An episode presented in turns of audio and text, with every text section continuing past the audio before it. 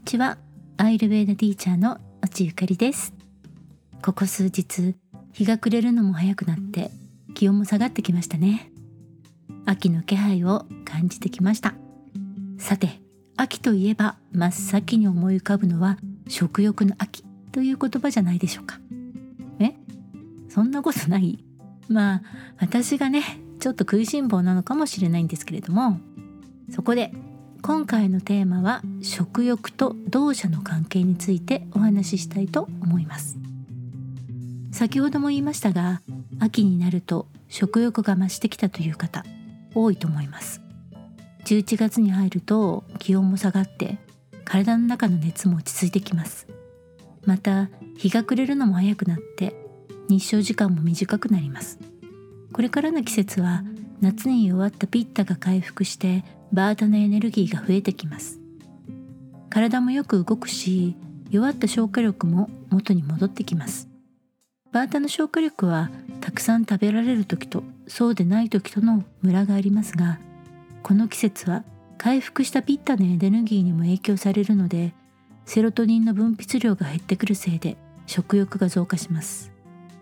セロトニンは幸せホルモンとも呼ばれていて適切な量が分泌されていると精神的な満腹感を与えてくれるので食欲を抑える働きがあります。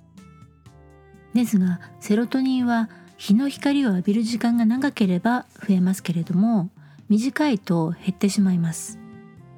秋は日照時間が短いので夏に比べて太陽の光を浴びる時間が短くなるためセロトニンの分泌量も減るので食欲が増すっていうふうに言われています。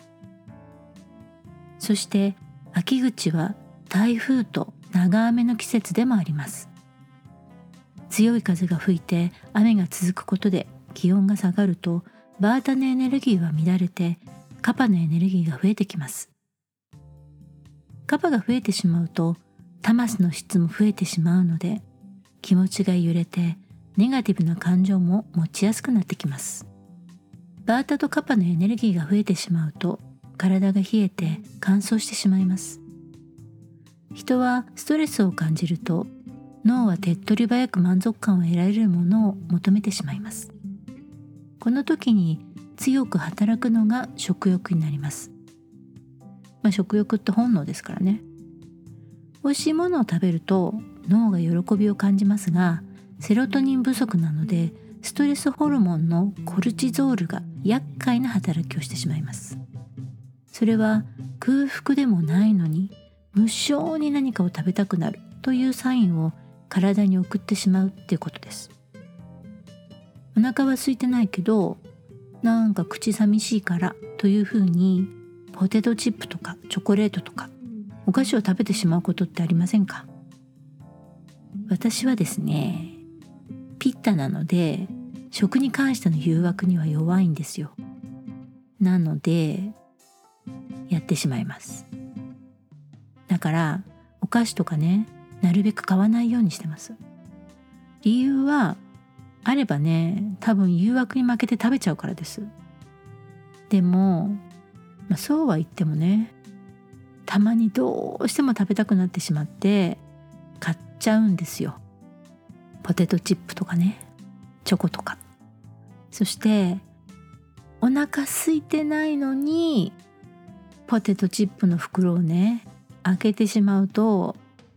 なんか気がついたら一袋食べてしまっていたとか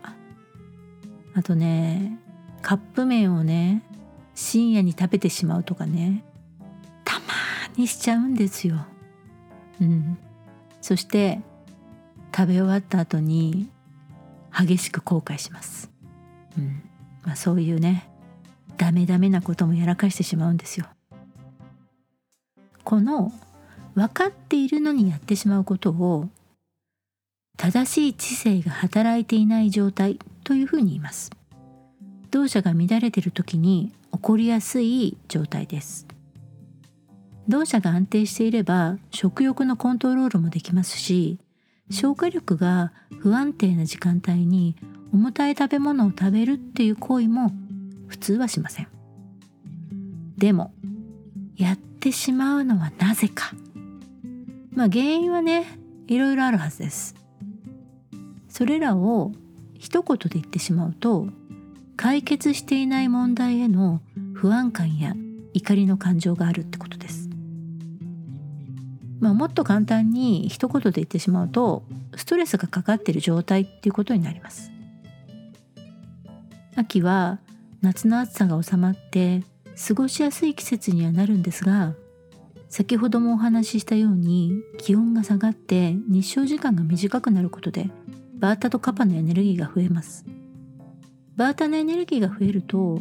心の動きも揺れやすくなるので考えが次から次へと浮かんだり考えがまとまらなかったりします。カパのエネルギーが増えると心の奥にしまっていた過去の嫌な思い出が思い出されてしまったりします。そしてそれによってタマスのエネルギーが増えて重たくてモヤモヤした気持ちが浮上してきます。でもバータが乱れていますからその問題を具体的に解決する方法を考えることができなかったりします。仮に考えることができたとしても不安感が強くなっているせいで理性的な行動を取れないこともあります。そうすると嫌な気持ちは重たいしこりになって心の中にとどまります。でもこのことは非常に不愉快な感情になってストレスホルモンのコルチゾールが過剰に分泌されてしまいます。そして甘いもの脂っこいものしょっぱいものなどを無性に欲しくさせてしまいます。甘いものしょっぱいもの脂っこいもの。こういうものはドーパミンやストレスを緩和させてくれるホルモンを分泌させる働きがあるんですけれどもカッパのエネルギーも上げてしまう食べ物なんですね。そしてこのストレス緩和は長続きしない上に問題の根本的な解決ができていないわけですからタマスも増えてしまいます。そうするとまた同じことをね繰り返してしまうんですね。ではどうしたらいいのか。一番簡単なのは日中の運動です。日が出ている時間に歩くこと。まあこれは30分から1時間ぐらいでいいかと思います。走るとか筋トレとかもいいんですけれども継続できるっていうことでないと一日やってその後はやらない。ということになってしまいがちです。大事なのは続けて行えるということです。歩くことは運動の基本です。しっかりとかかとをつけて意識して歩くことが肝心です。しっかりと日の光を浴びて足を動かす。歩けば全身への循環もスムーズに行われます。まずは30分。意識して歩くことを1週間続けます。意識して歩くというのはまず姿勢。猫背にならない。スマホなどは見ない。しっかり前を見て背筋を伸ばしてかかとが地面につくのを感じながら歩きます。歩きスマホは一番やっちゃダメな歩き方です。なぜなら姿勢が悪くなるだけではなくて視界から入る情報過多でバータとピッタが刺激されすぎて不安定になってしまうからです。電車やバスなどでの移動中ならスマホを見ることも仕方ないと思うんですけれどもストレスを感じている時は必要以上にネットの情報には触れないようにするっていうことも動作を乱さない方法です。そして意識して歩くことを1週間続けられたら次は呼吸とかかとをつけて歩くことに意識して歩くっていうことを1週間続けてみてください。この時の呼吸は鼻から吸う腹式呼吸です。吸った息がおへその下丹田のあたりに流れていき息を吐き出す時に体の中にあるいらないものが出ていくイメージをしながら呼吸します。イメージをする呼吸は歩いている間中しなくても大丈夫です。歩きながらできそうだなーって感じた時に行ってください。そしてこれが1週間続けられたら次は呼吸に意識しながら少し腕を曲げて振る感じで1週間歩いてみましょう。トータルで3週間。21日続けられたら自分の内側に抱えている問題をどう解決していったらいいかを考えることができるようになります。いやもしかしたら早い人は最初の1週間で答えを見つけてしまうかもしれません。しっかりと歩いて夜も深夜まで起きていないで睡眠をとる。